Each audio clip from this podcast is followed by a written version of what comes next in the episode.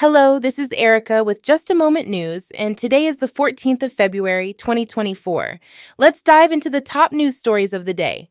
First up, Airbnb is making waves in the tech industry with its recent acquisition of Game Planner AI. The company plans to use this acquisition to create the ultimate concierge, a highly personalized user experience. Airbnb's CEO Brian Chesky has high hopes for this endeavor, comparing the potential impact of AI on their business to that of the internet and mobile technology.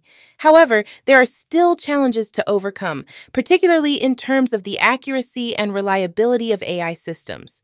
It will be interesting to see how Airbnb navigates these hurdles in their pursuit of an innovative AI powered interface.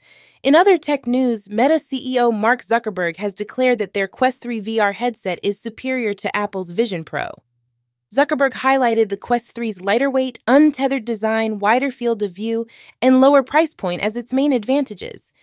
This statement adds fuel to the ongoing competition between Meta and Apple in the VR arena. It's clear that the headset wars are just beginning, and we can expect to see more developments in this rapidly evolving industry.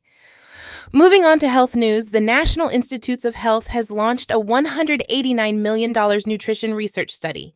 The goal of this project is to develop personalized nutrition guidance to combat diet related chronic diseases. Participants will live in scientific facilities for six weeks, follow strictly controlled diets, and undergo extensive medical testing. The researchers hope that this approach will lead to personalized diet plans that can significantly improve Americans' health outcomes. In archaeological news, a Stone Age megastructure has been discovered submerged in the Baltic Sea. This structure, known as the Blinker Wall, was built approximately 11,000 years ago, potentially for herding reindeer. This discovery challenges the notion that such megastructures are almost unknown in Europe and adds to our understanding of prehistoric hunting practices. In legal news, Vodacom has been ordered by South Africa's Supreme Court of Appeal to pay Kenneth Nkosana Makate a minimum of R29 billion for his please call me idea.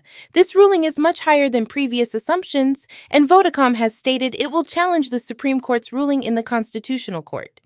In another development, Vumacam has announced a crime fighting partnership with the Gauteng provincial government. This partnership will see more CCTV cameras deployed across Gauteng to assist in evidence collection and maintaining public order. The CEO of Vumacam, Ricky Croock, believes this partnership could create a new normal in combating crime in Gauteng.